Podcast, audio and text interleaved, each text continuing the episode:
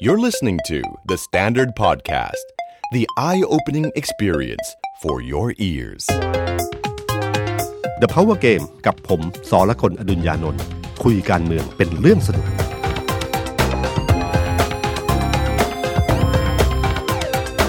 สวัสดีครับ ผมสอละคนอดุญญานนท์ สวัสดีครับ ผมเอกธนกรวงปัญญาคอนเทนต์ครีเอเตอร์การเมืองของ The Standard ครับ สวัสดีคุณผู้ฟังแล้วก็สวัสดีพี่ตุ้มครับ ครับ ใกล้แล้วครับพี่ตุ้ม อีกไม่กี่วันก็จะมีการนัดหมายชุมนุมใหญ่ที่มหาวิทยาลัยธรรมศาสตร์ท่าประจันทร์ ครับ ทีมเขามาเต็มมาแรงมาก 19 กันยาทวงอำนาจคืนราษฎรครับพี่ตุ้ม ครับ ตอนนี้เรียกว่าอุณหภูมิทั้งหมดเอ้ยชีพจรประเทศไทยอะ อยู่ที่วันที่ ครับ 19นะครับว่ามันเป็นการวัดเหมือนกันว่ามันเป็นยังไงบ้าง ครับ เพราะก็มีการประเมินอยู่ค่อนข้างเยอะนะครับว่าอืมครั้งเนี้ยน่าจะเป็นมีการชุมนุมที่ใหญ่ที่สุดตั้งแต่รัฐประหารปี 57 มา อืม อืมฉะนั้นสถานการณ์แบบนี้เป็นนะเรื่องที่น่าจับตามอง ครับ ไปที่ไหนจะโดนถามไหมเอกโดนถามไหม คือช่วงเนี้ยเอ่อทุกคนยิ่งเป็นนักข่าวด้วยค ครั รับ บ ไม่ว่าไปวงไหนไม่แต่ครอบครัวนะครับพี่ตุ้มก็จะถามว่า 19 กันยาเนี่ยเขาจะยังไง อืม เขาจะมาเยอะขนาดไหน เขาจะมีความรุนแรงไหม อันนี้ก็เป็นเรื่องที่ถามถามๆกัน เพราะว่ามหาวิทยาลัยธรรมศาสตร์เองก็เป็นพื้นที่ในประวัติศาสตร์ทางการเมืองที่มีการต่อสู้มาหลายครั้ง ของผมเนี่ยจะโดนถามเนี่ยผมรวบรวมมาคร่าวๆว่าจะโด ครั น บ ถามอยู่ห้าคำถาม อืม คำถามแรกเป็นคำถามเล็ก ๆ ก่อนว่า เอ๊ะ ครับ ทำไมธรรมศาสตร์ถึงไม่ให้พื้นที่กับนักศึกษา อ่า ทำไมผู้บริหารถึงอยู่ดีๆ ก็เหมือนกับปิด ไม่ยอมให้นักศึกษาเอ่อใช้ใช้พื้นที่ในธรรมศาสตร์ท่าพระจันทร์ ครับ นะครับเอ่อซึ่งถ้าเรามองอย่างเข้าใจในบทบาทหน้าที่ที่แตกต่างกันนะครับเอ่อผู้บริหารมหาวิทยาลัยเนี่ยนะครับเอ่อพอเหตุการณ์ที่นักศึกษาเมื่อวันที่ 10 สิงหานะครับทางกลุ่มเนี้ยก็มีการพูดถึงเรื่อง 10 เงื่อนไขใช่ปะ อ่าเป็น 10 สิบข้อ ข้อเสนอ เสนอ เออ10 ใน ข้ กา อ ร เสนอ ปฏิรูปสถาบัน พระมหากษัต ครับ ริย์นะครับ ซึ่งเรื่องนี้เนี่ยถ้าในบริบทของการเมืองไทยนี้ที่ผ่านมา ไม่เคยมีการพูดที่ทะลุเพดานขนาดนี้ อ่า ถ้าใช้ ครับ ภาษาของเด็กก็คือทะลุเพดาน ครับ ไปเลยนะครับ ขนาดนี้ อืม ก็ทำให้ผู้บริหารเองก็โดนตั้งคำถามเรื่อง ค นี้ รับ อยู่เยอะ เพราะว่ามันมีสิทธิ์เก่าอะครับ อืม สิทธิ์เก่าหลายคนก็รับไม่ได้เลยต่างๆ อ เนี่ย อกมาเคลื่อนไหวกันเยอะอยู่พอสมควร ใช่ครับ แล้วก็ตอนหลังก็มีการเคลื่อนไหวใช่ไหมมีกลุ่ม ใช่ ของอาจารย์แก้วสัน มีกลุ่มขอยจันแก้วสันที่ วันนั้นเอกไปใช่ไหม ไปครับ ไปทั้งสองรอบเลยครับ ตอนแรกก็ยังสงสัยอยู่ว่า เอ๊ะวันนั้นตอนช่วงเอ่อเวลาช่วงประมาณก่อนละช่วงเช้าเนี่ยลุงมาแถลง ครับ ว่าเอายังไงต่อหลังจากที่หมหาวิทยาลัยธรรมศาสตร์ไม่ให้ใช้พื้นที่ ครับ ช่วงบ่ายก็เป็นอาจารย์แก้วสันก็แถลงต่อ ว่าเราก็ไม่เห็นด้วย ปิดกันปิดมอทอพอกันทีไม่เอาอีกแล้ววีรชนอะไรประมาณเนี้ยของอาจารย์ แล้วก็ต่อเนื่อง เผด็จการม็อบใช่ไหม อ่าเผด็จการม็อบ ต่อเผด็จการม็อบนี่มาล่าสุดเลยครั อ๋ บ อล่าสุดเลย ล่าสุดที่เพิ่งมายื่นกันเมื่อวันที่เอ่อวันจันทร์ที่ผ่านมาที่นัดกลุ่มหนุนตอนเช้า กลุ่มต้านก็คืออาจารย์แก้วสันตอนตอนบ่าย แล้วก็บอกว่าเราจะทำให้ธรรมศาสตร์เนี่ยพ้นจากเงื้อมมือของเผด็จการม็อบ เป็นเป็นเป็นเป็นวลีของอาจารย์แก้วสันที่ประกาศที่หน้าหน้าลานปีดีด้วยนะครับ คือผมชอบตอนที่ลุงไปอันหนึ่งตรงที่บอกว่ามาฟ้องอาจารย์ปรีดีใช่ไหม ครับใช่ แล้วแล้วแล้วอันนี้เรื่องจริงแบบที่มีการข่าวบอกว่าทนายอานนท์มีการมีมีมีมาเข้าฝันเลย คณะน นท์บอกว่าอาจารย์ปีดีเข้าฝันให้ให้ใช้ได้ ส่วนลุงก็ไปฟ้องอาจารย์ปีดี เออ ครับ อันนี้ก็เป็นมุก ครับ กันในนั้น แต่อาจารย์แก้วสันเนี่ยถ้าสมมติว่าเดิมอาจารย์แก้วสันเป็นเพียงแค่รองที่การอดีตรองอธิการบดีของธรรมศาสตร์เนี่ ครั ย บ พูดแบบเนี้ยก็ยังพอนั่นอยู่ได้บ้าง อืม แต่แต่บังเอิญที่อาจารย์แก้วสันเนี่ยคือคนหนึ่งในการที่ร่วมชุมนุมนะครับกับกบพศ ครับ นะครับ ถ้านักศึกษาทำแค่นี้เรียกว่าม็อบเผด็จการม็อบ แล้วตอนที่คุณสุเทพเทือกสุบรรณกับกบพศจะเรียกว่าอะไร อืม มันยิ่งฝันนี้นะครับ ม็อบครั้งนี้เป็นม็อบที่ผมว่าเนื้อหาที่พูดปราศัยอาจจะแรง อืม แต่วิธีการเนี่ย ผมถือว่าสุภาพและนุ่มนวลที่สุดเท่าไหร่ตั้งแต่เห็นม็อบมา อืม เหมือนกัน ครับ นะครับ ต้อง ไม่มีอะไรเลยนะครับ ก็เด็กน้องเด็กก็แบบเด็กอะครับ ครับ มีวิเอ่อมีม็อบหลายรูปแบบมีทั้งวิ่งแฮมทาโร่มีทั้งแฮร์รี่พอตเตอร์มีทั้งเอ่อ แจวเรือ แจวเรือ มีจนถึงมีเนื้อหาสาระ ครับ แต่ก็ไม่ได้มีความรุนแรงไม่มีการเคลื่อนอะไรเด อีกฝั่งหนึ่ง ขึ้ บอกรุนแรงมากหน่อยก็คือสาดสีใส่ตำรวจครับ นั่นคือแรงที่สุดของ ครับ นักศึกษาครั้งนี้ ครับ นะครับฉะนั้นการแก้วสันพอพูดอย่างนี้ขึ้นมาเนี่ย ผมก็ว่ามันก็มีปฏิกิริยาอยู่เหมือนกัน เพราะว่าเอ่อตัวที่คนที่ชูขึ้นมาเนี่ยมันมันอยู่บนเวทีคอปสคือวันนั้นน่ะที่ผมว่าคนธรรมศาสตร์หลายคนรู้สึกแบบรับไม่ได้ก็คือ การที่ธรรมศาสตร์เนี่ยเหมือนคล้ายๆ จุฬาครับ ครับ ก็ชุมนุมกัน อืม ที่ในมหาลัยก่อนเคลื่อนขบวนไปหากบพศ ครับ แล้วมีโปสเตอร์อันหนึ่งที่สิทธิ์เก่ากลุ่มหนึ่งเนี่ยชูขึ้นมาคือเหลืองแดงวงเล็บมอทอมาแล้ว ครับ แดงเหลืองวงเล็บจปลออยู่ไหน อืม ความหมายมันคือชัดเจนก็คือปักมือเรียกให้มีการรัฐประหาร ครั เกิ บ ดขึ้น อืม ในพื้นที่แห่งดินแดนของธรรมศาสตร์เกิด ครับ ขึ้นนะครับ ผมว่าจันแก้วสันที่อยู่บนเวทีกปปสรู้สึกยังไงกับป้ายโปสเตอร์อันนี้ และใช้พื้นที่ธรรมศาสตร์ในการชุมนุม เพื่อเคลื่อนกระบวนไปที่กปปส ครับ ฉะนั้นพออาจารย์เอ่อพออาจารย์แก้วสันพูดประเด็นนี้ขึ้นมาเนี่ยก็หลายคนก็เลยตั้งคำถามในสิ่งเหล่านี้เกิดขึ้นนะครับ แต่เพียงแต่ว่าผมอะมองในมุมของความเข้าใจในส่วนของผู้บริหารมหาวิทยาลัย ครับ ว่าพอมันเป็นเรื่องที่หนักแบบนี้เนี่ยมันบางทีมันก็เหมือนกับว่าถ้าให้ใช้สถานที่ ก็เหมือนกับการให้สนับสนุนต่อเรื่องราวเหล่านี้ ครับ ในในบริบทของคนที่เป็นคุมอำนาจบริหาร เรื่องนี้ก็มีเส้นบางๆอยู่เหมือนกัน ครับ เพราะสมัยอาจารย์ป่วยเองเนี่ยต้องยอมรับว่าเหตุการณ์ 6 ตุลา อืม ท่านก็ไม่ให้นะ ครับ เพราะว่าก็มองในมุมนี้เช่นเดียวกันนะครับมองในมุมของเรื่องความปลอดภัยอะไรต่างๆเนี่ยมันเป็นหน้าที่คนละหน้าที่กัน แต่สิทธิ์ของนักศึกษามีไหมมี ครับ แล้วก็รูปแบบของการที่เหมือนกับใช้สันติใช้ใช้สันติวิธีไม่ได้ ก็คือใช้วิธีการดื้อแพ่งบางอย่างที่ไม่ได้ใช้ความรุนแรงมาก ครับ ตอน 14 ตุลา ครั้งนั้นก็คือการที่อาจารย์คุณเสกสรรประเสริฐกุล ม็อบที่ลานโพ แล้วก็เขาเข้าเข้าห้องสอบก็ใช้กุญแจคล้อง แล้วก็ใช้ปูนหยอด อ่า ไม่ให้มีเด็กเอ่อนักศึกษาเข้าห้องสอบได้ เพื่อ ครับ ที่นักศึกษาทั้งหมดจะได้มาชุมนุมที่นี่ ครับ ก็เคยทำมาแล้ว มันก็เป็นรูปแบบปกติครับ ซึ่งถ้าถือว่ารุนแรงไหมมันก็ไม่ได้รุนแรงอะไรมากมาย มันเป็นขบถรูปแบบหนึ่งเท่ อา นั้น จารย์แก้วสันเขาบอกว่ารุนแรงนะครับ จะมาตัดโซ่ตัดอะไรพวกนี้ โอ้โห แล้วเขาบอกว่าเอ่อม็อบเนี่ยไม่โปร่งใส ครับ เพราะว่าจัดกันแค่สองสามคน แล้วก็ไปปลุกระดมคนมาเพื่อจะเทไปที่ทำเนียบรัฐบาล ครับ เขาก็บอกว่าสมัยเขาเนี่ยอาจารย์เสกสรรก็คือธรรมศาสตร์ ส่วนตัวเขาเองก็เป็นองค์การนักศึกษามหาวิทยาลัยธรรมศาสตร์ ซึ่งผมก็ถามอาจารย์แก้วสันวันนั้นว่า แล้วเพนกวินก็เป็นนักศึกษา ธรรมศาสตร์ หลัยธรรมศาสตร์ไม่ใช่หรือ ครับ แกก็บอกว่า อันนั้นก็ไม่เกี่ยวกันก็ต้องไปดูว่าไอ้คำพูดกับพฤติกรรมเป็นอย่างไร แกก็ไปอย่างนั้นอีกครับ ครับ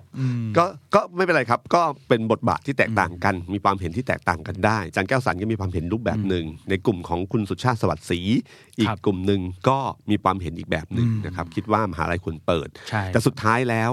เอ่อมหาลัยก็จะมีการปิดประตูที่ ใช่ สนามหลวงและท่าพระจันทร์ ท่าพระจันทร์ครับ โดย ให้ จะไป เข้า เปิ ตร ด ง ที่ ท่าพระอาทิตย์ ท่าพระอา แห่งเดียว ทิตย์ใช่ครับ ซึ่งก็มีคณะต่างๆ ก็มีการแจ้งไป ครับ แต่ทางที่มันมีหลุดออกมาคือเป็นเอกสารของคณะนิติศาสตร์ เอกขอ ใช่ งคณะ ไหม นิ ครับ ติศาสตร์ที่บอกว่าเป็นการเอ่อปิดทำการเรียนการสอนในวันที่ 19 ถึง 20 กันยายน แล้วก็ตามที่มหาวิทยาลัยมีแนวทางมา ก็ปรากฏว่าก็ทัวร์ลงคณะนิติเหมือนกันครับ เพราะว่าพอเห็นประกาศฉบับนั้นก็มีความรู้สึกว่าจะจะปิดประตูเด็กปิดไม่ให้เข้า แต่ว่าล่าสุด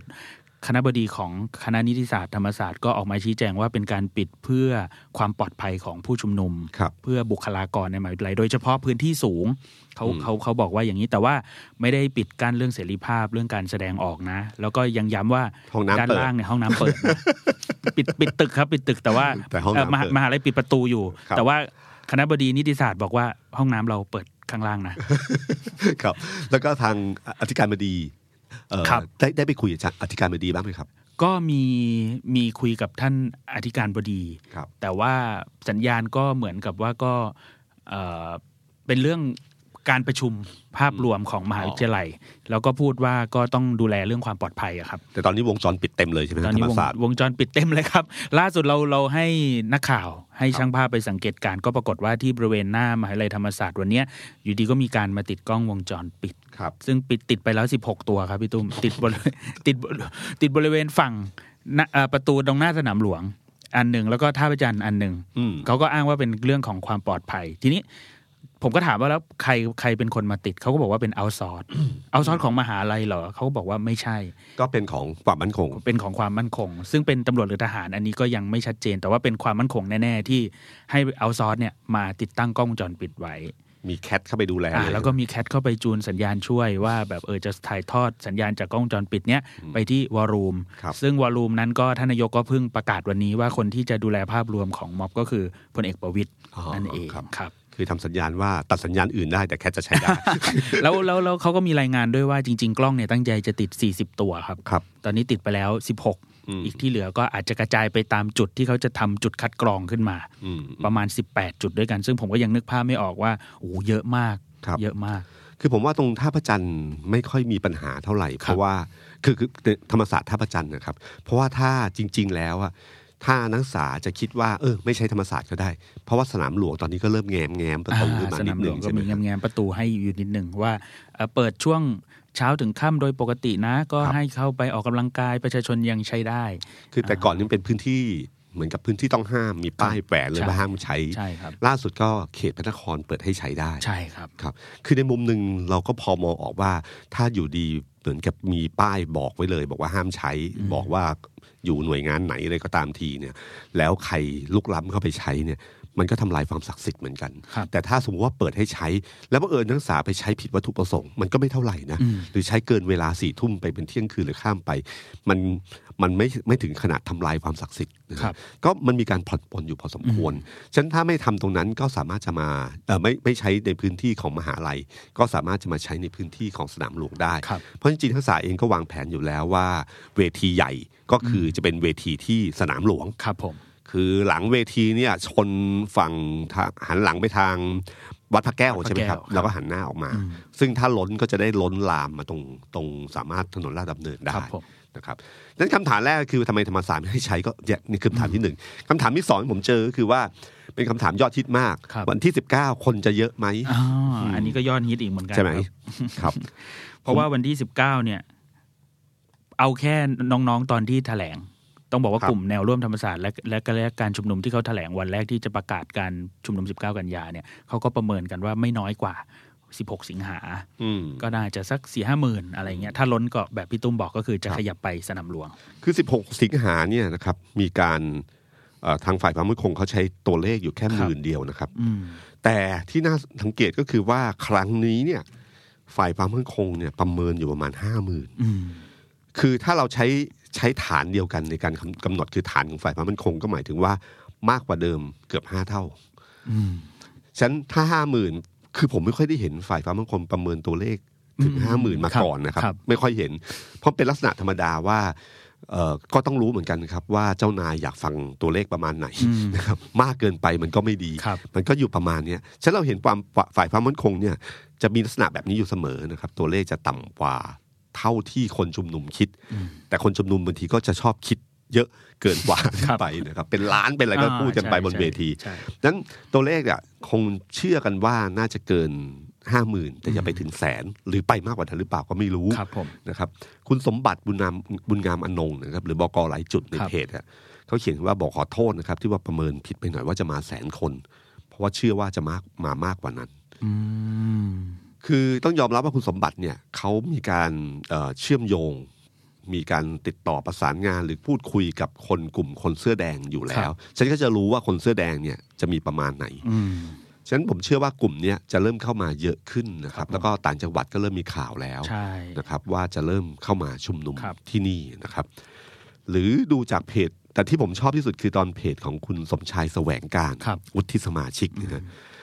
คุณสมชายเออคุณสมชายบอกว่ามีรายงานรับจากหน่วยข่าวกรองต่างๆ มาเยอะนะ ครั ฮะ บ แล้วก็บอกว่าการเตรียมตัวเข้ามาเนี่ย แต่เขาเขาพูดในมุมของของที่ข้อมูลที่เขาได้มานะค ครับ รับผม ข้อมูลเขาบอกว่าจะมีสสของพักกอ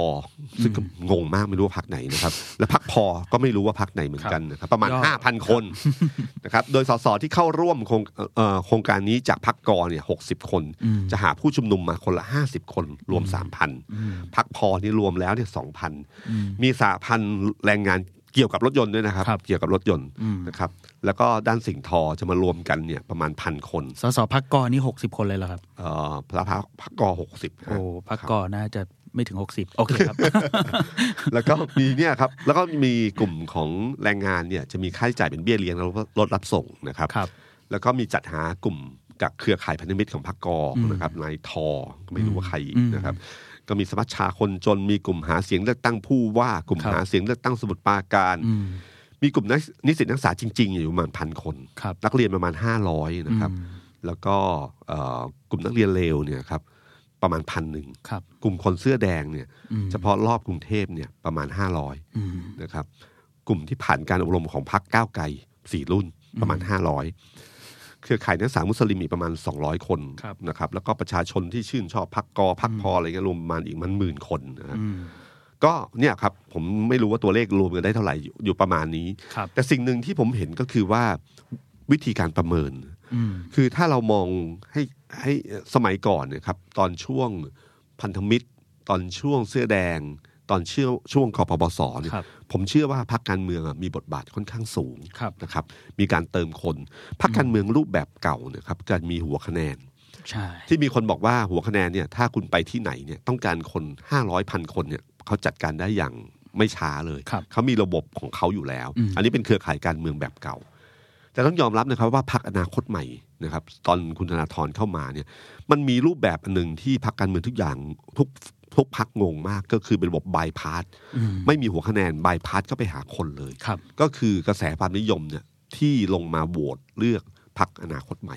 ฉะนั้นรูปแบบเขาจะไม่ใช่รูปแบบจัดตั้งแบบเดิม อืม นะฮะ ฉะนั้นโครงข่ายที่พูดมาเนี่ยเป็นโครงข่ายแบบเดิมที่ที่เคยเคยทำกันมาในอดีตนะค เป็ รั น บ เป็นอารมณ์ผังๆอะไรอย่างนี้ใช่ไหมครับ ใช่ใช่ยงใหญ่ยงใหญ่ ย ประงให มา ญ่ ณ ย เนี้ ง ย ใหญ่ นะครับ ก็ไม่เป็นไรก็เป็นข้อมูลอีกข้อมูลหนึ่งที่ ครับ ที่ที่รับฟังนะครับ แล้วก็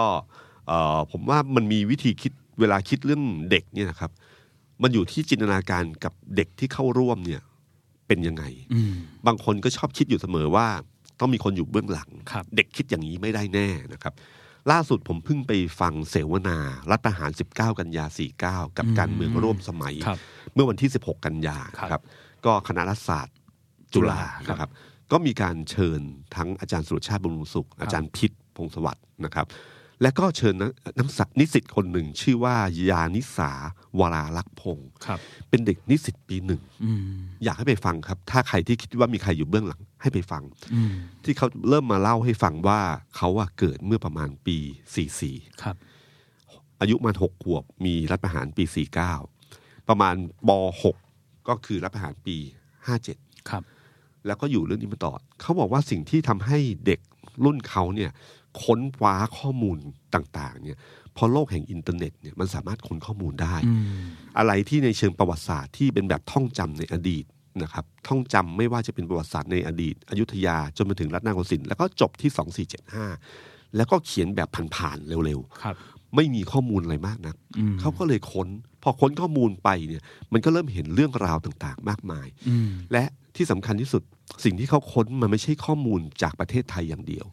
เนื่องจากผมว่าเด็กรุ่นนี้ภาษาเขาดี ครับ ภาษาเขาดีก็ค้นข้อมูลเพิ่มเติมไปทำให้เห็นมุมมองจากต่างประเทศมองเข้ามาในประเทศ อืม ทำให้เขาเห็นการกดทับต่างๆ ที่เกิดขึ้นปัญหาต่างๆ ที่เกิดขึ้น ความเหลื่อมล้ำที่เกิดขึ้น ปัญหาเรื่องเผด็จการเรื่องประชาธิปไตยสายตาที่ต่างประเทศมองเราเป็นอย่างไร อืม เขารับรู้สิ่งเหล่านี้ขึ้นมา มันคือนำมาสู่การเคลื่อนไหวในวันนี้ ครับ ถ้าไปฟังแล้วผมว่าจะเข้าใจมากขึ้นมันนี่ อืม ผมนั่งฟังแล้วเฮ้ยปีหนึ่งเหรอ เรารู้สึกปีหนึ่งเหรอเหมือนตอนที่ผมฟังนักเรียนเลวแล้วเฮ้ยนักเรียนเหรอนักเรียนเหรอคือเขาไปไกลกว่าที่คุณคิดเยอะนะครับ ฉันไม่แปลกหรอกครับที่การเคลื่อนไหวอันนี้เกิดขึ้น มันมีคำคำหนึ่งที่น้องคนเนี้ยยาเอ่อยานิสาเนี่ยครับพูดก็คือว่าไอ้การเคลื่อนไหวที่เขาออกมาเคลื่อนไหว เพื่อนๆออกมาเคลื่อนไหวครั้งเนี้ย ครับ เราไม่ได้ออกมาเคลื่อนไหว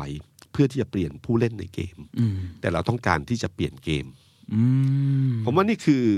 นี่คือถ้าถ้าเราจินตนาการตามตามตามเด็กเนี่ย เราจะเริ่มรู้เลยว่าเฮ้ยสิ่งที่เขาคิดอะมันไม่ใช่สิ่งสิ่งที่เขาคิดธรรมดาธรรมดาแล้ว ครับ เขาไม่ได้คิดว่าใครอยู่เบื้องหลังเขาเขาต้องการเปลี่ยนคนนี้เพื่อให้คนนี้ขึ้นมาแทนไม่ใช่ ครับ เขารู้สึกเกมเนี้ยมันเป็นเกมที่ไม่เหมาะสม มันเป็นเกมที่ไม่ใช่เกมประชาธิปไตยแท้จริง อืม เขาอยากให้มีประชาธิปไตยที่แท้จริงเท่านั้นเอง อืม นะครับ น่า ฉะนั้น สนใจ อันนี้คือเรื่องเรื่องหนึ่งที่ผมอยากจะรู้สึกว่าถ้าใครคิดว่าใครอยู่เบื้องหลังลองไปฟังเด็กก่อนเถอะ ครับ แล้วแล้วคุณคิดว่า ถ้าเด็กคิดว่าเด็กคิดไม่ได้แบบนี้เหรอไปฟังหลาย ๆ คน แล้วจะเริ่มรู้เลยว่าเอ้ย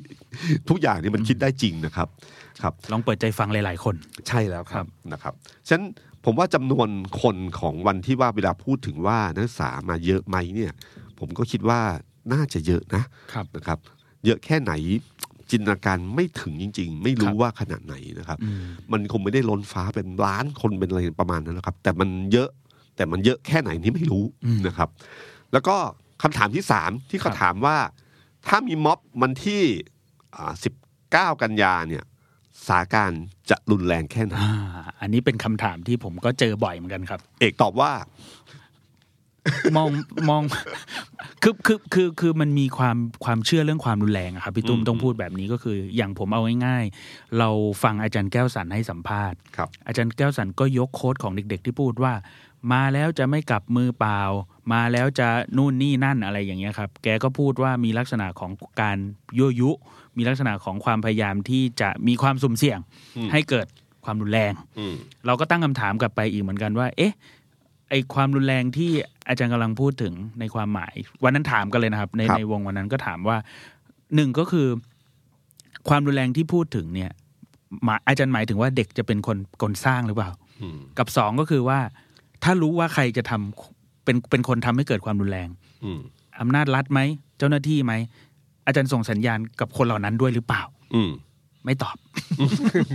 ไม่ตอบครับ ครับ แกก็พูดแค่ว่า ม็อบเนี่ย น่าจะเป็นตัวจุดชนวน แล้วพยายามทำให้เกิดความรุนแรง หรือทำให้เกิดความสุ่มเสี่ยงได้ ครับ ก็ไม่เอาอีกแล้วนะ วีรชนแบบที่เคยมีมาในสมัยก่อน คือคำคำพูดว่าไม่อยากมีวีรชนอีก เพราะว่าความหมายคือวีรชนนั้นคือคนตาย อ่า นะ ใช่ ครับ ครับ คือไม่อยากให้มีคนตายจากความ ใช่ ขัดแย้งแบบนี้อีกแล้วนะครับ ก็เป็นเจตนารมณ์ที่ดี อืม แต่เพียงแต่ว่าถ้าเรามองเกมกันครั้งนี้ ที่ผ่านมาม็อบอย่างที่อย่างที่คุณสมบัติพูดนะครับ ก็คือม็อบนี้เมื่อเทียบกับม็อบอื่น ๆ แล้ว เป็นม็อบ อืม ที่ อืม แทบจะมีความรุนแรงต่ำที่สุด เหมือนที่เอกบอกว่าแรงที่สุดคือศาสตร์ สัตว์สีครับ นะครับนั้นฉะนันถ้าเด็กเคลื่อนแบบนี้แล้วเนี่ยความรุนแรงมันจะจะมาจากฝั่งไหน อืม ใช่ไหมครับ แต่เราต้องยอมรับว่ารัฐบาลเองก็กลัวเรื่องนี้มากนะครับ เพราะว่าม็อบกลุ่มเนี้ยเป็นม็อบเด็ก อืม นะครับเป็นม็อบนักเอ่อที่ท่านนายกพูดก็คือว่าเป็นเหมือนกับลูกหลาน อ่าใช่ พูดคำนี้หลายครั้ง ครับ นะครับเพ วัน ราะา นี้ก็พูดอีกครับ วันนี้ก็ าเป็ พูด เหมืน อีก ลูกหลานใช่ เพราะว่าผมว่าจริงๆอ่ะเขาก็กลัวนะทหารเนี่ยเจอเด็กนักเรียน แล้วถ้าบังเอิญมีใช้ความรุนแรงอะไรไปบางอย่าง แล้วเด็กบาดเจ็บอะ อืม ภาพพจน์ที่ออกมามันจะไม่ดีเลย แล้วมันจะสะเทือนใจ อืม ที่เด็กโดนตี เด็กโดนแก๊สน้ำตา เด็กโดนอะไรต่าง ๆ ครับ ซึ่งเหล่านี้ที่ผมว่าทางคุณประยุทธ์เองก็มาระระมัดระวังค่อนข้างสูง พูดถึงว่าลูกหลาน เพราะจริง ๆ ผมว่าคนใกล้ชิดท่านหลายคนน่ะลูกหลานไป ก็คือส่วนหนึ่งของลูกหลานคือลูกหลานท่านด้วย ใช่ครับ เพราะว่าผมผมว่าคนใกล้ชิดหรือใครต่างๆเนี่ยมันเป็นเจเนอเรชันที่ต่างกันนะครับฉะนันเด็กเนี่ยเจเนอเรชันเดียวกันเนี่ยเขามีความคิดที่ค่อนข้างละไม้คล้ายคลึงกันอยู่เยอะทีเดียว ครับ นะครับ โอกาสที่ความคิดของพ่อกับลูกเนี่ยจะแตกต่างกันค่อนข้างเยอะ ไม่ว่าพ่อจะเป็นใครก็ตามที ครับ เพราะว่าอยู่ที่บ้านมันคือพ่อกับลูก ครับ ฉะนันเอ่อถ้าเราจำได้นะครับ ย้อนกลับไปตอนที่สสนครศรีธรรมราช อ่า คุณสายันยุติธรรม ครับของพักพลังประชารัฐ ใช่ครับ ที่ออกมาบ่นว่าลูกมสามเนี่ยเริ่มคุยกับพ่อไม่ได้แล้ว ครับ สมัยก่อนไปช่วยแจกโปสเตอร์ อืม ตอนนี้รู้สึกว่าคุณประยุทธ์เนี่ยเป็นอุปสรรคที่ทำให้อนาคตทำให้เขาอะไม่มีอนาคต ครับ นะครับ แบบนี้ครับ ผมว่ามีแบบเนี้ยหลายบ้าน อืม ฉะนั้นการประทะกันที่ถ้าเกิดขึ้นเนี่ยไม่รู้ว่าคนที่อยู่ข้างหน้าเนี่ยเป็นลูกหลานของใคร อืม นะครับ เด็กที่มาชุมนุมทั้งหลายในวันที่ 19 ไม่รู้ว่าเป็นใคร นี่คือสิ่งที่คุณประยุทธ์กลัวนะครับ ผมเชื่อว่าฝ่ายความมั่นคงระวังเรื่องนี้มาก ครับ ฉะนั้นเราสังเกตสังเกตเห็นนะครับว่ารัฐบาลเนี่ยพยายามตั้งรับ อืม คือถอย คือไม่ได้คิดในเชิงปะทะ ครับ แต่คิดในเชิงถอย อย่างเช่นง่าย ๆ สนามหลวง อืม สนามหลวงการเปิดให้ใช้ได้เนี่ยนะครับ มันเป็นการลดลดแรงปะทะไปไปรอบหนึ่งนะจากนั้นแล้วเนี่ยครับมีการพูดถึงเรื่องของการเอ่อนายกเนี่ยพูดถึงเรื่องลูกหลาน ครับ จำนะแต่เขามีสร้อยอยู่อันหนึ่งเขารู้เขาพูดว่าเหมือนกับว่ารู้ว่าใครอยู่เบื้องหลัง ครับ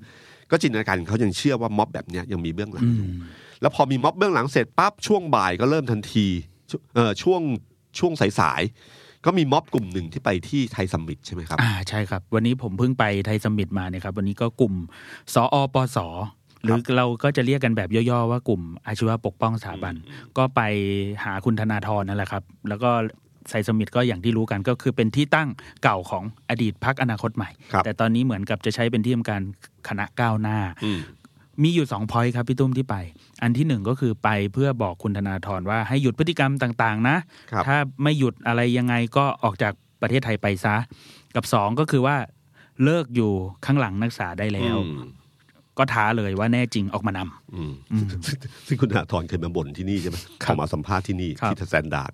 จำได้ว่าเขาบอกเขาอึดอัดมากโดนท้าทายใจอะอยาก ไป ใช่ใช่ใช่ จะไปไม่ได้ ครับ เพราะว่าถ้าไปเมื่อไหร่ปั๊บเนี่ยภาพของม็อบนักศึกษาที่ดูเหมือนกับเกิดขึ้นมาด้วยตัวเอง เป็น ครั อบ อร์แกนิก เป็นความบริสุทธิ์เนี่ยก็กลายเป็นการเมืองเข้ามาครอบทัน ใช่ ที ครับ นะครับฉะนั้นผมว่าในมุมหนึ่งก็คือการที่ม็อบไปครั้งเนี้ยต้องการที่แฝงป้ายให้ชัดเจน อืม ว่าเขาเชื่อว่าคนคนนี้อยู่เบื้องหลัง อ่า เหมือนเป็นการตอบคำถามว่าของพลเอกประยุทธ์ว่า รู้นะว่าใครอยู่เบื้องหลัง ครับ เข้ามาแฝงป้ายให้ชัด ครับ เจนฉะนันพอการแฝงป้ายให้แบบนี้ขึ้นมาเนี่ยการขยับของคุณธนาธรก็จะลำบากขึ้นนิดนึง อืม นะครับหรือวันใดวันหนึ่ง ที่สมมติว่าม็อบเกิดความรุนแรงขึ้นมา และธนาธรขึ้นบนเวที ครับ ก็จะบอกว่าอ๋อเห็นไหมล่ะ สุดท้ายแล้ว อยู่เบื้องหลังนะครับ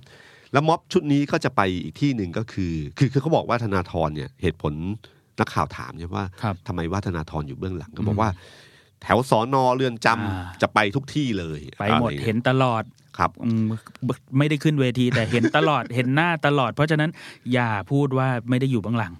อืม คือม็อบเนี่ยจะเคลื่อนจากไทยสมิตแล้วก็ไปอีกที่หนึ่งที่เขาชื่อว่าอยู่เบื้องหลัง ครั คือบ สถานทูตอเมริกัน โอ้โหสองสามอาทิตย์ที่ผ่านมานี่สถารทูตอเมริกานี่รับแขกเกือบทุกอาทิตย์ครับ ทัวร์ลง ทัวร์ลงครับ ครับ กับสถานทูตญี่ปุ่น อ่า แต่วันนี้ไปอเมริกา ครับสถานทูตอเมริกานี่คือเป้าหมายเหตุผลส่วนหนึ่งก็คือ มันมีภาพของเพนกวินใช่ไหมคครั รับ บ ที่พบกับเจ้าหน้าที่ ครับที่พบกับเอ่อเจ้าหน้าที่ของสถานทูตพบกับเอ่อท่านทูตคนเก่าอะไรอย่างเงี้ยแล้วก็ถ่ายภาพเหมือนกินอาหารอยู่ด้วยกันบ้างเหมือนประชุมหารือกันอยู่บ่อยๆ อะไรอย่างเงี้ยค คื รั อบ ผมอยากจะบอกอย่างนี้ฮะอันนี้เป็นประสบการณ์ส่วนตัว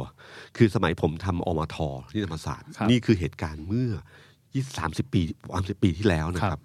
ตอนที่ทำอมทผมก็ได้รับการนัด อืม จากเออรองไม่ใช่ระดับเจ้าหน้าที่ของสถานทูตสหรัฐ อืม นัดกินข้าว อืม ตอนมาเป็นนักข่าวก็มีการนัดกินข้าว มันเป็นเรื่องธรรมดาของการหาข่าวสถานทูต ครับ เพื่อจะอยากรู้ว่าแต่ละคนคิดยังไง อืม ถ้าคุณเคยอ่านวิกิลีกนะครับ คุณก็จะรู้ว่า ครั เขา บ พบกับทุกคนแหละครับ เขาไม่ได้พบกับคนนี้คนเดียวหรอก อืม เขาพบกับทุกคนเพื่อหาข่าว มันไม่ได้หมายความว่านัดเจอแล้วคือการให้เงินหรือให้ท่อน้ำเลี้ยง อืม ผมอะอยากได้อยู่เหมือนกันแต่สมัยเป็นนักศึกษาไม่เห็นได้เลย ไม่หรอกครับ คือมันเป็นเรื่องที่แบบ คือพอผมเห็นข่าวนี้ผมก็นึกถึงว่าเออมันก็ทุกยุคสมัย ครับ โดนหมดละครับ เขาก็อยากเจอเขาอยากคุย อืม เฉยๆเท่านั้นเองนะครับ อันนี้ก็เป็นเรื่องปกติธรรมดา แต่ที่เราเห็นก็คือว่า พอมันมีการถแถลงเรื่องนี้ขึ้นมาเนี่ย มันมีการเหมือนกับโยงกับเรื่องข่าวความมั่นคง ครับ ที่ทางคุณสมชายแสวงการพูดใช่ไหมครับ ครับผม แล้วก็ผมว่าตอนตอนเย็นนี้ที่ผ่านมาเนี่ยที่ที่เราอัดรายการนี้ยังยังไม่ได้แถลง ครับ แต่จะตอนเย็นเนี่ยมีหมายที่ว่าจะแถลง ครับ นายกจะแถลงเอง อืม แต่แถลงเรื่องโควิด อ่าบอกว่าจะแถลงเรื่องการระบาดรอบใหม่ของ ครับ โควิด ที่เกิดขึ้นในในทั่วโลกเนี่ย อืม แล้วก็ดูว่าประเทศไทยหรือเราจะรับมือกันอะไรแบบไหนยังไง ครับ อ่าซึ่งยังไม่แถลงนะครับ ตอนที่เราคุยกัน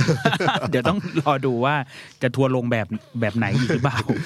คือมาแถลงโควิด ช่วง วันนี้ อ่า นะครั ช่ บ วงใกล้ๆกับจะมีการชุมนุมด้วยใช่ใช่ครับ คือในเชิงการเมืองก็อ่านออกว่าทำไมนะครับ อ่า อาจจะอ้างว่าเรื่องเป็นเรื่องความปลอดภัยเรื่องอื่นจริงๆ ค โครับ วิดเพราะพม่าก็จำนวนเยอะขึ้นเรื่อย อืม ๆ มีการเจออยู่แต่ตามจุด ประ ต่า เทงศๆก็ เพื่อน กลัว บ้าน การระบาด ยั ระ น่ ลอก วล สอง ครับ ก็อาจจะพูดอย่างนั้นได้นะครับ แต่ในเชิงการเมืองอ่ะมันก็มองออกว่าอ๋ออถ้าโควิดมาการชุมนุมแบบเนี้ยระวังการระบาดนะครับ นะครับเอ่อแต่ท่าทีของนายกเนี่ยนะครับ ผมดูจากความความมั่นคงแล้วเนี่ยเขามีท่าทีที่รู้ว่าถ้ามีม็อบมีการเคลื่อนเมื่อไหร่เนี่ย มันคงมีการกั้น ครับ เชื่อกันว่าถ้าเป้าหมายคือไปทำเนียบรัฐบาล อืม ผมว่าเขาปล่อย อืม ผมว่าเขาปล่อย ครับ เพราะการปล่อยให้ไปทำเนียบรัฐบาลเช้าวันอาทิตย์เนี่ยมันไม่มีอะไรฮะ ครับ มันเป็นการไปในเชิงสัญลักษณ์เท่านั้นเอง แต่สิ่งที่เขากลัวคือเขากลัวว่าจะไม่ได้ไปที่นี่ อืม จะแวะที่ไหนหรือเปล่า เขาจะกลัวว่าจะไปลานพระบรมรูป ครับ ผมเชื่อว่าในจุดนี้แหละครับ อืม เป็นเรื่องที่แบบฝ่ายรัฐบางคนก็บอกว่าเนี่ยกลัวจะไปลานพระบรมรูป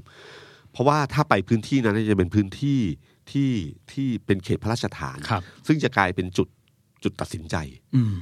นะจุดตัดสินใจ เพราะว่าตรงอนุสาวรีย์เอ่อเอ่อตรงลานพระบรมรูปมันมีประวัติศาสตร์ของมันอยู่แล้ว ครับ อย่างเช่นหมุด หมดคณะ รา รา ช ษฎรครับ เนี่ยนะครับ มันสามารถจะจินตนาการได้ไกลมาก ๆ เลยว่าจะเกิดอะไรขึ้นเหล่านี้ ครับ ว่าจะไปทำอะไรตรงจุดเหล่านั้น ซึ่งตรงนี้แหละครับเป็นจุดที่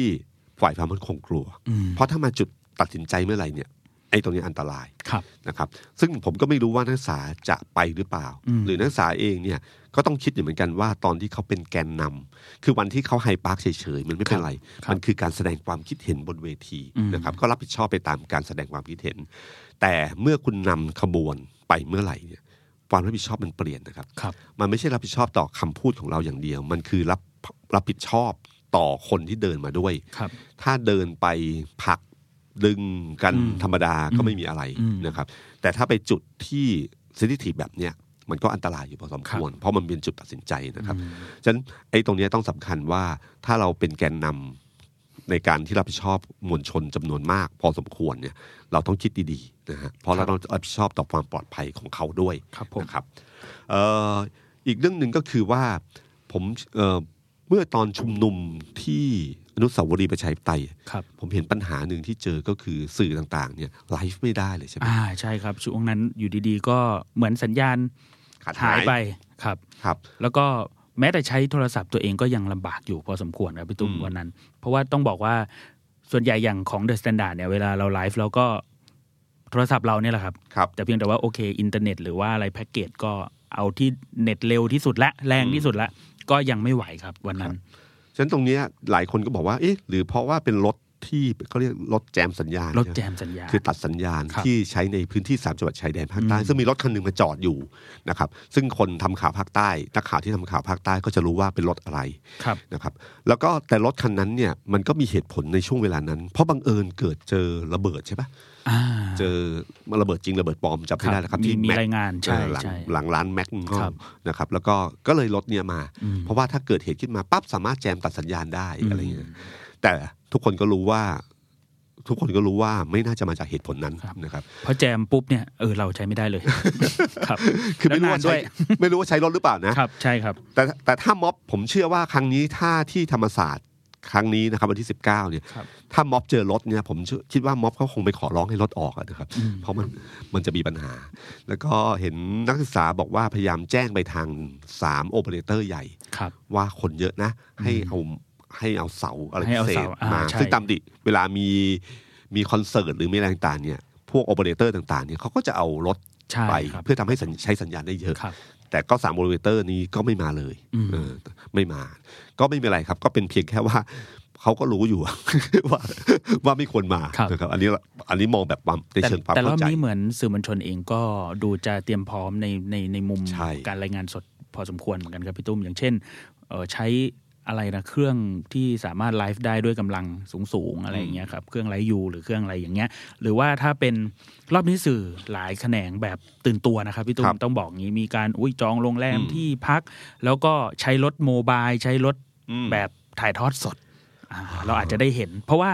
เอ่ออย่างในกลุ่มของการประสานงานที่เกี่ยวข้องกับเรื่องการชุมนุมกับน้องๆที่เป็นคนจัดงานเนี่ยก็มีการสอบถามกันอยู่เหมือนกันว่า จะสามารถเอารถถ่ายทอดสด หรือเอารถ ได้ไหม อ่าเหล่าเนี้ยไป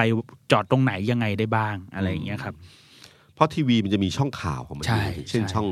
ไทยรัฐช่องเนชั่น ใช่ ช่องอะไรต่าง ใช่ ๆเนี่ยนะครับที่ที่ข่าวกลายเป็นคอนเทนต์ที่สำคัญข ครั อง บ เขาฉะนั้นอาจจะมีการถ่ายทอดสดได้ อืม แล้วผมผมคิดเล่น ๆ ว่าถ้าสมมติว่าเอ่อทีวีช่องไหนมีเว็บไซต์ ครับ มีสื่อออนไลน์เขาอยู่แล้วเนี่ยเขาก็สามารถถ่ายทอดสด ถ้าในช่วงเวลาปกติของทีวี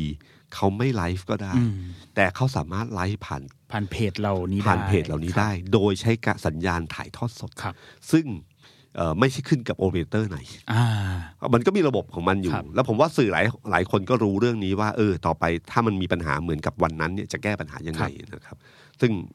น่าดูอยู่ว่า น่าดูครับ คือในมุมของคนทำสื่อมาเฮ้ยอยากรู้ว่าแต่ละคนจะแก้เกมยังไงบ้าง นะครับสแตนดาร์ดไลฟ์ป่ะ สแตนดาร์ดก็มีไลฟ์ครับ แต่ต้องรอติดตามครับ ว่าเราจะสู้ สัญญาณจะได้ปะ สัญญาณกับค่ายอื่น ๆ ได้มากน้อยขนาดไหนครับ แต่ว่าเห็นการตื่นตัวครับ เพราะรอบนี้อย่างสมาคมนักข่าวเอง ครับ ก็มีการเตรียมความพร้อมให้สื่อมวลชนที่จะลงปฏิบัติหน้าที่ในในพื้นที่หน้างานด้วยว่า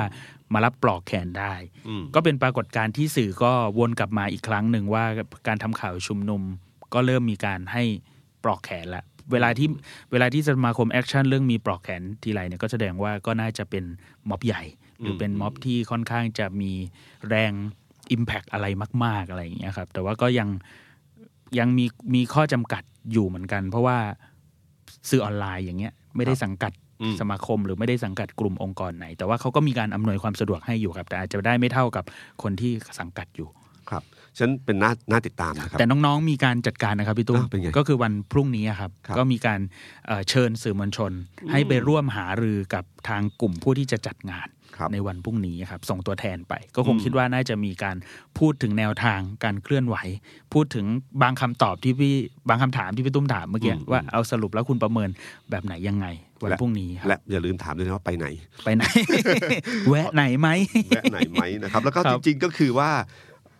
ในแง่การเคลื่อนไปเนี่ยครับถ้าถ้าสมมติว่าหนึ่งถ้าชุมนุมอยู่ที่เดิมปกติเนี่ย ครับ สิ่งหนึ่งที่จะมีพลังมากก็คือพลังในเชิงปริมาณ อืม ยิ่งปริมาณถ้าประเมินบอกว่าเป็นแสนคนเป็นอะไรต่างๆเนี่ย มันจะส่งผลต่อสิ่งต่างๆ มากมาย ครับ การที่สองคือถ้านอกจากเยอะแล้ว วันที่ 20เนี่ยมีการเคลื่อน อืม ม็อบที่มีพลังเนี่ยนะครับม็อบมันเหมือนกับสายน้ำอะครับเหมือนกับน้ำถ้านิ่งๆ มันก็จะเห็นว่าปริมาณมันเยอะแค่ไหน อืม แต่ถ้ามันเคลื่อนเมื่อไหร่มันจะเริ่มมีพลังนะครับมีพลังของการเคลื่อนไปตามจุดต่างๆครับ อะไรต่างๆเนี่ยมันมี move ของมันอยู่ อืม ครับสำหรับแกนนำนักศึกษาที่ต้องยอมรับว่าเขาไม่ได้มีประสบการณ์ในการชุมนุมมาก่อนเออการตั้งเวทีปราศัยอาจจะมีประสบการณ์อยู่บ้างมาแล้วใน อืม ในช่วงที่ผ่านมานะครับ แต่ในการเคลื่อนคนเนี่ยเขายังไม่มีประสบการณ์เรื่องนี้เท่าไหร่นะครับแต่เท่าที่ผมเห็นระบบที่เขาวางเรื่องการดเรื่องอะไรต่างๆนี้ก็น่าน่าจับตานะครับว่าเออเขาอาจจะมีวางระบบของเขาอยู่พอสมควร แต่ต้องคงต้อง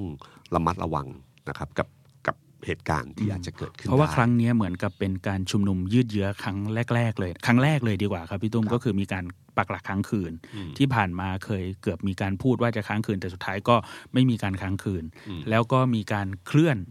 จากอีกจุดหนึ่งไปอีกจุดหนึ่ง ครับ อเดิคือเดิมเนี่ยมีการเคลื่อนเล็ก ๆ สั้น ๆ แค่ไปมอบตัวกับสถานีตำรวจสนสำราญราษฎร์แต่รอบเนี้ยเคลื่อนแบบที่พี่ตุ้มบอกก็คือไปเชิงสัญลักษณ์ที่ทำเนียบ แล้วจำนวนคนมันจะมากกว่าเดิมตครัอบนไปสอนอนี่มันหลักร้อยใช่ไหม ครับ แล้วก็ หลักสิบ ส่วนใหญ่ หลักร้ ก็ อยประมาณนั้น ใช่ เป็นแกนนำอะไรอย่างเงี้ยครับ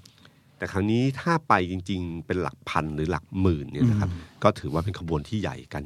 ครับ กันต้องระวังเรื่องนี้อยู่พอสมควรนะครับ แต่ที่ผมเห็นทางทางตำรวจเองเนี่ยตำรวจเองก็เท่าที่ดูเนี่ยเหมือนกับว่าจะพยายามผ่อนคลายอย่างที่บอกไว้นะครับถ้าไปทำเนียบก็คงจะปล่อยดันดันๆสักพักหนึ่งนะครับ ครับ แล้วก็ซิปบอกว่าอย่าดันแรงก็คงจะปล่อยไปกัน นะครับแต่สิ่งหนึ่งที่ผมเห็นนักเอ่อเห็นทางฝ่ายความมั่นคงใช้ก็คือรูปแบบคล้าย ๆ เดิม ครับ คือรูปแบบของการเช่นไผ่ดาวดินโดนบุกบ้าน อืม นะวันนี้ หรือการที่พยายามเอาเรื่องการชุมนุมที่ธรรมศาสตร์ลังสิตเนี่ยขึ้นศาลรัฐธรรมนูญมีการ อ๋อ ร้องเรื่อง ครับ นี้ขึ้นมา ครับครับ นะครับเพราะผมเชื่อว่าจริงๆแล้วเขาคงมองแล้วว่าบางทีใช้ตำรวจในรูปแบบเดิมๆอาจจะไม่ค่อยได้ผลนะครับ ต้องใช้อำนาจที่ไม่ค่อยกล้าก้าวล่วง อืม มาจัดการนะฮะเอ่อยุบพักอนาคตใหม่ไปก็ไม่เห็นมีอะไร แต่ที่เห็นนะฮะแฟดม็อบเกิดขึ้นเนี่ยมาจากการยุบพักอนาคตใหม่ อืม นะครับเอ่อพอพอตรงเนี้ยผมว่าจริง ๆ อาจจะเป็นก้าวต่อไปที่เราต้องมองว่าการจัดการกับแกนนำที่พูดถึงว่าเนื้อหาที่ปราศัยเป็นการล้มล้างระบ ครับ บ บประชาธิปไตยหรือเปล่านะครับ ซึ่งผมชอบอันหนึงคือเพจของคุณสมบัตินะครับ อืม ก็บอกว่าเอ้ยเขาจะไปยื่นเรื่องคอสช ครับ นะครับว่าที่ฉีกรัฐธรรมนูญ อืม ว่ามันยิ่งกว่า นะครับก็ ใช่ ก็เป็น ใช่ เป็นเป็นเรื่องการต่อสู้กันกันเรื่องนี้ไป แต่ผมว่าจริง ๆ เรื่องเนี้ยต้องระวังนิดนึงว่า อย่าคิดว่าจะจัดการคือจัดการคนอาจจะได้ ครับ แต่มันจัดการความรู้สึกไม่ได้ อืม เพราะความรู้สึกเวลามันเกิดขึ้นแล้วมันจะไปแล้วมันมันไม่สามารถที่คุณไปจัดการคนกลุ่มนี้ได้นะครับตุลาการสาลรฐธรรมนูญจัดการพักการเมืองจัดการคนต่างๆ ที่มาล้ม แต่ถ้าจำนวนคนเฉยจำนวนมากมายเนี่ย ครับ เขาจัดการไม่ได้นะ อืม ถ้าคนกลุ่มนั้นหยุดเรียนใช้การใช้การหยุดการทำงาน ครับ ใช้การประท้วงในรูปแบบอื่นขึ้นมา เพราะว่าเรื่องเรื่องหนึ่งมันผลกระทบเยอะ ครับ ตัวอย่างจากการยุบพักอนาคตใหม่เห็นชัดเจนนะว่าผลกระทบทางสังคมมันเกิดอะไรขึ้น ครับ สังคมการเมืองการชุมนุมแฟดม็อบของตามมหาลัยต่างๆ มันก็เกิดขึ้นจากความไม่พอใจตรง อื นี้ ม เพราะเหมือนกับสู้ในสภา แล้วยังไปปิดกั้นอีก เขาก็ไปสู้ทางอื่น ก็ ครับ เริ่มนั่นคือที่มาของการชุมนุมที่เกิดขึ้นในวันนี้ ครับ แม้จะเว้นวักช่วงโควิดไปพักหนึ่งก็ตามทีนะครับ เมื่อเมื่อวานก็มีคนถามครับพี่ตุ้มหลังจากที่มีข่าวจากสารรัฐธรรมนูญว่ารับวินิจฉัยว่า ไม้อานนท์แล้วก็ลุงเนี่ยจัดชุมนุม 10 สิงหาเนี่ยจะล้มล้างการปกครองไหม ครับ ก็มีคนมาถามครับ ว่าเขาจะยุบอานนท์ไหม เขาจะยุบไหม เขาจะยุบลุงไหม เพราะทุกคนก็ชินว่าเวลาสารรัฐธรรมนูญตัดสินส่วนใหญ่จะเป็นเรื่องยุบใช่ไหมครับ ครับ เขาก็เลยสงสัยว่าอ้าวแล้ว เอ๊ะสามคนนี้ถูกร้องแล้วก็ถูกกล่าวหาว่าจะล้มล้างแล้วโทษของมันคืออะไร อืม ยุบกลุ่มที่จัดหรืออ ม หรือยุบ ไม้ยุบอานนท์ยุบลุงเมื่อวาน นี้ ครับ ก็ก็เป็นก็เป็นเรื่องที่ เป็นมุกที่ เป็นมุก จะาครับเอ่ อแต่ตอนนี้ทางพรรคฝ่ายค้านเองก็เริ่มขยับนะเพราะเขา ครั ก บ ลัวเรื่องความรุนแรงที่จะเกิดขึ้นนะครับ แล้วก็จะมีคณะกรรมาธิการการปกครองลงไปในพื้นที่ด้วย ครับ วันที่ 19เนี่ยคงจะฝุ่นตลบอยู่พอสมควร อืม ทำนายยากมาก ครับ ว่าจะเป็นยังไงเกิดขึ้นนะครับ แล้วก็แต่ที่น่ากลัวที่สุดของม็อบ ผมว่าไม่ใช่ไหวฟ้ามั่นคง ไม่ใช่เรื่องทหารเรื่องตำรวจ ครับ ฝน อืม พายุมาแล้วนะครับ มันมีพายุ โนอึนพายุโนอึนมาแล้วครับ ขึ้นมาโซนร้อน ครับ แล้วจะมีโอกาสจะเป็นไต้ฝุ่นอะไรอย่างเงี้ยนะที่ขึ้นเวียดนามแล้วไปทางภาคเหนืออะไร อืม ก็ผลกระทบเรื่องฝนนะครับ ถ้าฝนหนักมากๆเนี่ยม็อบอาจจะที่เราคาดการไว้อาจจะน้อยลงกันก็ได้นะครับนะครับ แต่ตอนเนี้ยการเอ่อเข้ามาคือม็อบครั้งเนี้ยมันจะมันไม่เหมือนกับช่วงวันที่ 16 สิงหาใช่ไหมครับ ครับผม ก็คือม็อบครั้งเนี้ยผมว่าชุมนุมเสื้อแดงเนี่ยที่ที่เราพอรู้มาเนี่ยจะมามากขึ้น ใช่ นะครับ แล้วกลุ่มผมว่ากลุ่มชนชั้นกลาง ที่ไม่ใช่เพียงแค่นักศึกษาอย่างเดียวจะเริ่มเยอะขึ้น ครับ นอกเหนือจากนักศึกษาที่ผมว่ามันก็เพิ่มปริมาณด้วยตัวมันเองอยู่แล้วเซนม็อบครั้งเนี้ย19 กันยาน่าจับตานะค ครั รับ บ เรื่องที่สี่ที่โดนถามก็คือว่าหลังจากม็อบก็คือว่าจะแก้ไขรัฐธรรมนูญได้หรือเปล่า เพราะว่าหลังจากวันนี้วันที่ 19เป็นต้นไปเนี่ยคืออาทิตย์หน้าจะเป็น ครับผม สัปดาห์ของการแก้ไขรัฐธรรมนูญ ใช่ ซึ่งก็จะมีปมอยู่ว่าตกลงว่า เอ๊ะ จะแก้ไขแบบไหนนะ จะแก้ไขเอ่อตามพอวาระทั้งหมดเนี่ยมันจะเข้ามาสู่ในสภา ครับ แล้วจะมีทั้งของยตติของฝ่ายค้าน อืม ฝ่ายรัฐบาล อืม มีซึ่งแก้ 256 แล้วตั้ ครั ง บ สสล ครับ ใช่ไหมครับกับที่สองอันที่สองที่พรรคเพื่อไทยเสนอ กับพรรคฝ่ายค้านอีกอันหนึ่งคือแก้เป็นมาตรา อ่า นะครับโดยเฉพาะ272 สองเจ็ดสองก็คือตัดอำนาจสว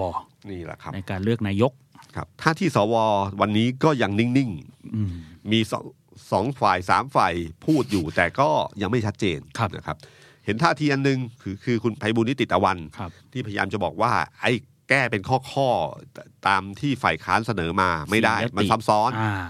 ซึ่งคุณชวนก็พยายามตัดบทว่าไม่ใช่ มันคนละเรื่องกันที่อ้างมานะครับ แต่สัญญาณจากคุณไพบูลย์ออกมาเนี่ยมันเป็นสัญญาณบางอย่างนะครับ ที่ผมว่าพรรคพลังประชารัฐหรือรัฐบาลเองไม่เห็นด้วยกับสิ่งเหล่านั้นมาก อืม ๆนะครับแล้วก็ผมว่ารัฐบาลเนี่ยก็คงจะประเมินเรื่องนี้จากวันที่ 19 เหมือนกัน ครับ 19เนี่ยมันถึงจะมีผล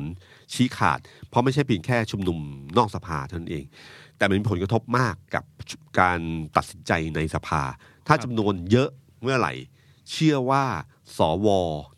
ที่คนบอกว่าเป็นตัวแปรสำคัญ อืม เพราะต้องการ 84 เสียง ครับ ใช่ไหมครับ ตรงจุดนี้แหละครับเพราะอาทิตย์หน้าจะเป็นวันอาทิตย์ที่สวจะเป็นผู้ร้าย อืม ทางการเมือง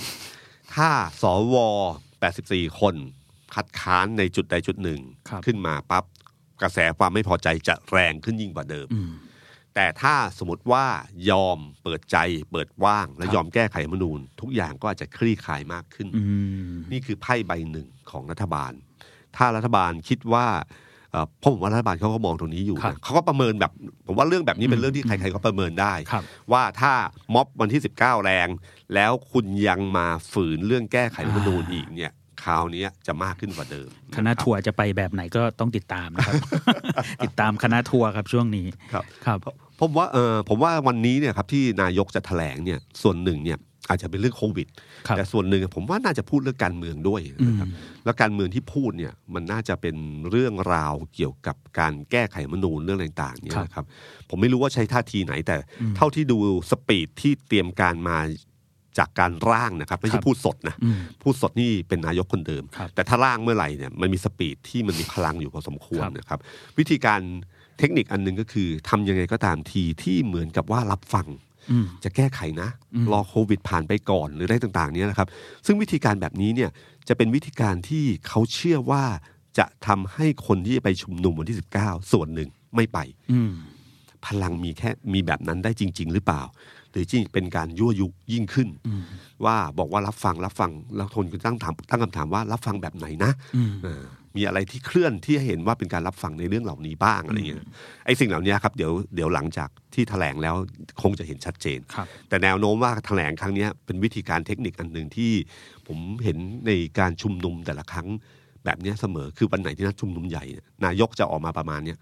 จะออกมา ครับ เป็นกลยุทธ์เดิมๆที่เกิดขึ้นอยู่เสมอ มา นะค ย้ำ บ เรื่องความปลอดภัยกันนิดหนึ่ง อืม ปลอด ครับ ครับ แต่ว่าเรื่องเรื่องรัฐธรรมนูญที่พี่ตุ้มพูดถึงเนี่ยสัปดาห์หน้าก็มีความเคลื่อนไหว 2 อันน่าสนใจเหมือนกันนะครับพี่ตุ้มอันนี้เพิ่มเติมนะครับก็คือว่าทางไอรอเนี่ย อืม ก็จะเอา 5 0,000รายชื่อ ซึ่งจริงทะลุไปเกือบ7 0,000 ไปยื่นร่างประชาชนเหมือนกัน อืม ในขณะเดียวกันกลุ่มไทยพักดีที่ค้านแบบค้านแบบเต็มเพดานเหมือนกันว่าไม่ไม่ต้องการให้มีการแก้รัฐธรรมนูญก็จะไปยื่นเหมือนกัน อืม ไอรอยี่สองไทยพักดีเนี่ยไปยี่สามไอรอเนี่ยนานมากกว่าจะได้เจ็ดหมื่น อืม แต่ไทยพักดีเนี่ยแป๊บเดียวเขาเป็นหลักแสนแล้วครับ ตอนนี้เขาก็ อืม จะไปยื่นคัดค้านการ การแก้รัฐธรรมนูญครับ ใช่ไหมครับ ครับผม ครับอันนี้น่าจับตามองนะครับในอาทิตย์หน้านะครับคำถามสุดท้ายที่ผมโดนถามนี่โดนผมโดนมาสี่คำถามคำถามหนึ่งคือเรื่องธรรมศาสตร์ อันที่สองคือเรื่องที่ว่า 19 คนจะเยอะไหมคำถามที่สามว่าจะรุนแรงหรือเปล่า ครับ อันที่สี่ก็คือเรื่องแก้ไขรัฐธรรมนูญคำถามที่ห้าคือคำถามที่บอกว่าถามว่าบ้านเมืองเราจะเป็นยังไงต่อไป อืม โอ้โหผมตอบสั้น ๆ เลยทุกคนใครถามผมตอบบอกว่า ไม่รู้ ให้ไปถามหมอดู นะครับมีมีแต่หมอดูเท่านั้นแหละที่จะทำนายได้ ครับ แต่ตรงไม่ตรงไม่รู้นะ ครับ แต่เขาจะกล้าทำนายหน่อย แต่ผมไม่กล้าทำนายจริง อืม นะครับเพราะไม่มีใครรู้จริง มันมีสามเรื่องที่อยากจะบอกนะครับ ตอนท้ายรายการนิดหนึ่งก็คือว่าเรื่องที่หนึ่งเนี่ยนะครับ คือผมว่าผู้ใหญ่ทั้งหลายที่เริ่มเริ่มคิดว่าเด็กพูดรุนแรงหรืออะไรก็ตามทีรู้สึกหรือเด็กคิดเองได้หรือเปล่าอะไรต่างๆเนี่ย ถ้าอยากรู้ว่าเด็กรุ่นใหม่เป็นยังไง สังคมไทยตอนนี้เป็นไง ผมแนะนำอย่างหนึ่งฮะให้เข้าโรงหนัง อืม ให้ไปโรงหนังนะบางทีอาจจะเห็นภาพอะไรบางอย่าง ครับ ที่ผมว่ามันอธิบายสังคมไทยวันนี้ได้ อืม เรื่องที่สองก็คือว่า เวลาที่เราบอกว่าเราอาบน้ำร้อนมาก่อน เวลาที่เราบอกว่า ถ้าเรื่องนี้อย่าทำเลย เชื่อเถอะว่าสมัยทำแบบนี้แล้วจะเป็นอย่างนั้น เหมือนที่ผมพูดเมื่อ กี้ นะครับ ก็คือบอกว่าจริง ๆ แล้วเนี่ยนะครับ ผู้ใหญ่ทั้งหลายเนี่ยนะครับ เวลาทำสิ่งใดมานานๆเนี่ย ด้านหนึ่งมันคือประสบการณ์ ครับ มันเป็นความเชี่ยวชาญจากสิ่งที่เกิดขึ้นในอดีต แต่ด้านหนึ่งอ่ะมันคือกำแพงมันคือกำแพง อืม คือประสบการณ์ของเราบางทีมันคือกำแพงเหมือนกันนะ เพราะว่าเราเคยชินว่าทำอย่างนี้มันเป็นอย่างนั้นทำอย่างนั้นเป็นงั้น แต่ถ้าสมมติว่ามันเป็นกำแพงเนี่ย มันบางทีมันทำให้เราไม่เปิดรับสิ่งใหม่ ซึ่งมันเปลี่ยนแปลงไปจากเดิม ประสบการณ์ของเรา มันคือการข้อสรุปของอดีต อืม แต่เราบางทีเนี่ยถ้าเป็นกำแพงเนี่ยโลกมันเปลี่ยนไปเยอะมากเลยครับ เราบางทีเราไม่สามารถรับอันอื่นได้ เรื่องที่สามผมถามเด็กคนหนึ่งคือถามกันเล่นๆนะครับถามว่าเอ๊ะทำไมจะต้องไปวันที่สิบเก้าถึงต้องไปชุมนุมด้วย เขาบอกว่าง่าย ๆ เลยพี่ ถ้าอยากอยู่กับอดีต และปัจจุบันให้อยู่บ้าน แต่ถ้าอยากเห็นอนาคตให้ไปที่ธรรมศาสตร์ สวัสดีครับ The Standard Podcast เปิดหูเปิดตา เปิดใจ เปิดโลก